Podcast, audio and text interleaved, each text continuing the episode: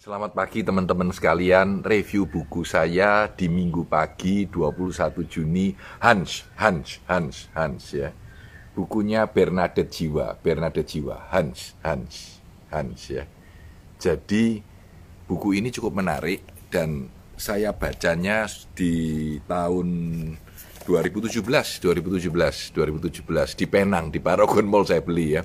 Ini Hans. Nah, ini terjemahannya baru saya dapat ya, baru saya coret-coret. Jadi firasat, firasat itu Hans ya. Nah, uh, buku ini cukup unik. Dulu saya cuma baca mungkin 30% lompat-lompat. Jadi ada ada coretan-coretan saya saya tahu, coretan-coretan saya itu saya tahu ya. Uh, 30 persenan kira-kira mungkin saya baca-baca lompat-lompat ya. Tiba-tiba tadi pagi ketika melihat buku-buku saya lihat loh ini ada Hans gitu ya. Bernadette Jiwa ini dulu pernah bilang begini. Kalimat dia quotes-nya yang menarik dia bilang gini. Sebenarnya semua perusahaan, semua bisnis di dunia ini cuma punya satu pekerjaan yaitu menyenangkan pelanggan Anda.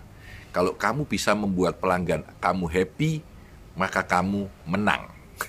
Jadi menarik kata-katanya dia. Jadi kalau kita bisa membuat pelanggan kita happy, kita menang. Nanti profit dan lain-lain datang belakangan. Oke. Okay.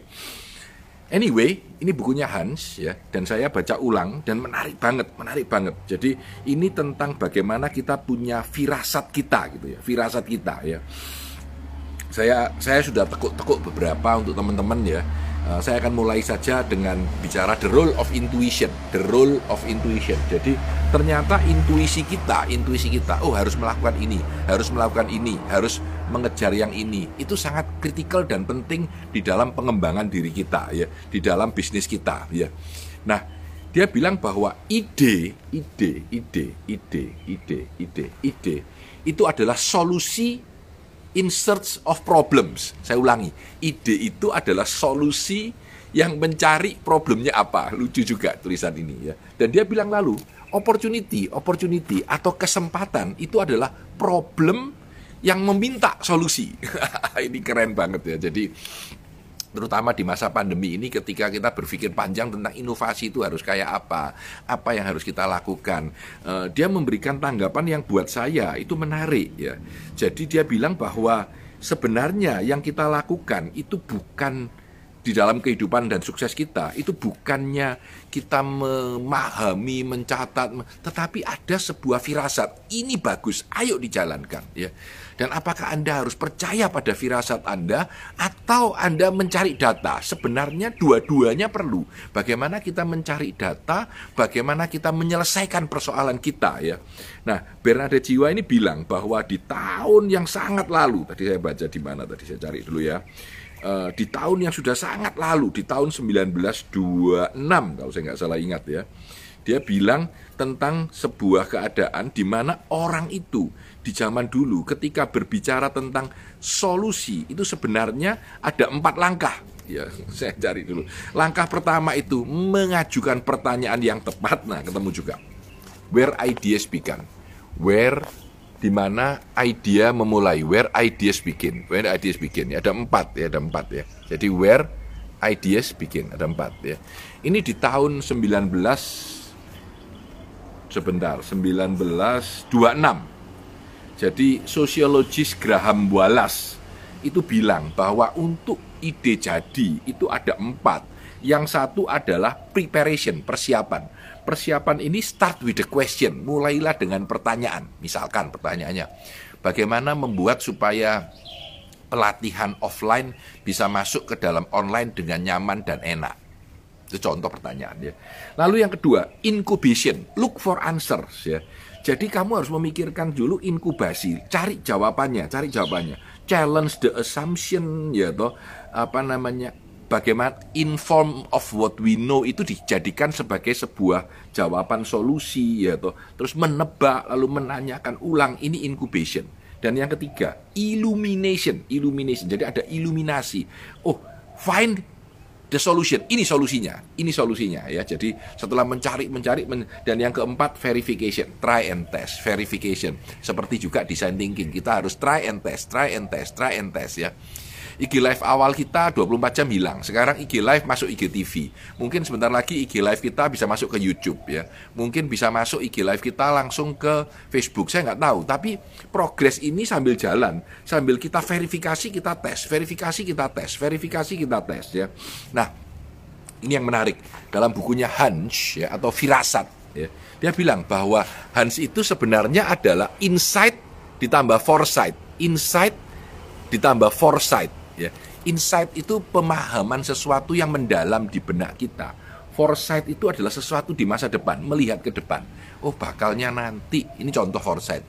Saya menebak setelah masa pandemi, market kita itu kan biasanya dulu adalah yang paling atas dan yang tengah dan yang bawah. Saya merasa market tengah ini akan hilang market tengah ini akan either naik ke atas atau turun ke bawah ya. Turun ke bawah itu karena orang-orang sekarang eh, daya belinya berkurang. Jadi akan mau sesuatu yang murah.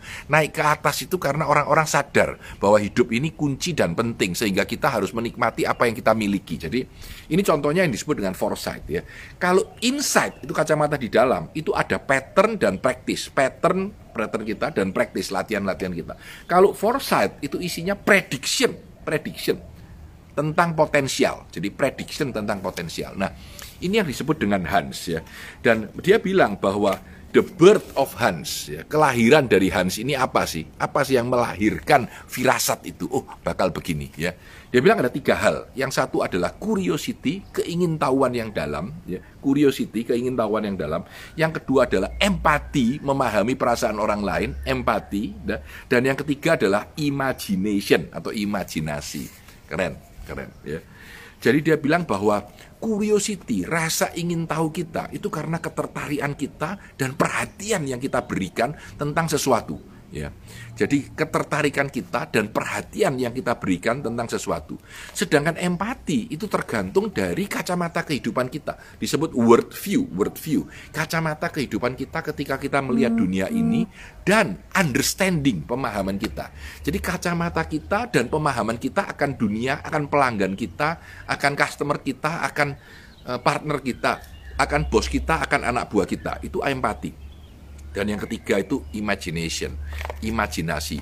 Albert Einstein selalu bilang imagination is more important than knowledge. Jadi imajinasi kita.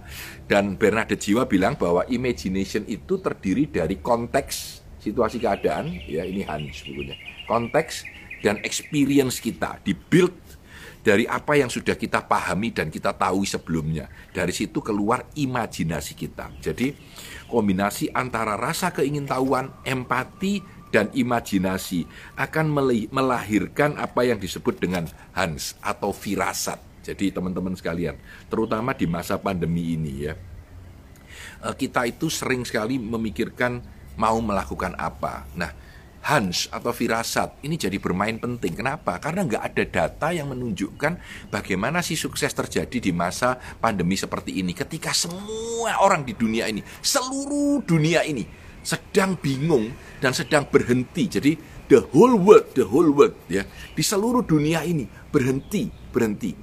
Kenapa berhenti? Karena dia tidak uh, bisa bekerja, karena semua mall ditutup, karena jalan-jalan dibatasi ya.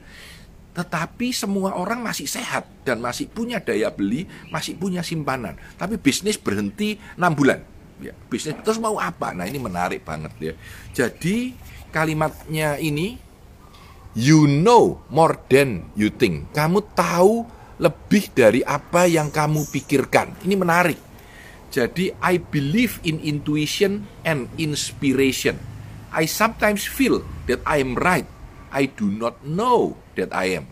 Ini katanya Albert Einstein. Dia bilang, saya percaya dengan intuisi dan inspirasi. Kadang-kadang saya merasa, aku rasanya kok benar. Saya tidak tahu saya benar-benar atau tidak. Ya. Nah, di dalam konsep yang disebut dengan Hans ini, saya merasa sangat cocok di masa pandemi, di mana kita boleh mencari data, boleh mengecek, boleh telepon, boleh Google, boleh tanya orang, boleh debat pendapat ya. Tapi in the end of the day, yang paling powerful adalah firasat Anda, Hans Anda. Kira-kira ke depan, apa yang harus Anda lakukan? Apa yang harus Anda pilih? Apa yang harus Anda kejar? Supaya Anda mampu untuk menjadi seorang pemenang setelah masa pandemi ini. Ya, Inilah buku kecil dari Hans ya, yang di depannya ada rekomendasi dari Evie Ross, Vice President Design dari Google. Dia bilang, this brilliant little book is sure to inspire the next new meaningful product and company. Menarik. Or company dia tulis ya. Jadi uh, diberikan untuk menginspirasi kita semua sehingga ke depan mungkin bisa menghasilkan produk yang bagus atau menghasilkan uh, inovasi dalam proses yang bagus. Nah, buku ini saya beli di Penang, saya juga lupa belinya ya. 2017 1 Juli saya ke Pineng ya, saya lupa. Nah, ini uh, ketika saya lihat waktu jalan dalam perjalanan dari Pineng ke Singapura 2 Juli 2017 ya. 2017. Jadi uh, saya lupa juga pas event apa itu ke Pineng ya. Teman-teman sekalian, itulah review buku tentang firasat, tentang Hans, bagaimana kita menganalisa keadaan dan memikirkan dengan sebuah pemikiran yang sederhana saja. Ini loh rasa saya yang benar. Ini loh yang kira-kira sukses. Hans, firasat, itu yang mungkin akan membantu Anda di masa pandemi ini untuk menemukan lompatan baru dalam hidup Anda. Saya Tanah Disantoso, sukses selalu untuk Anda.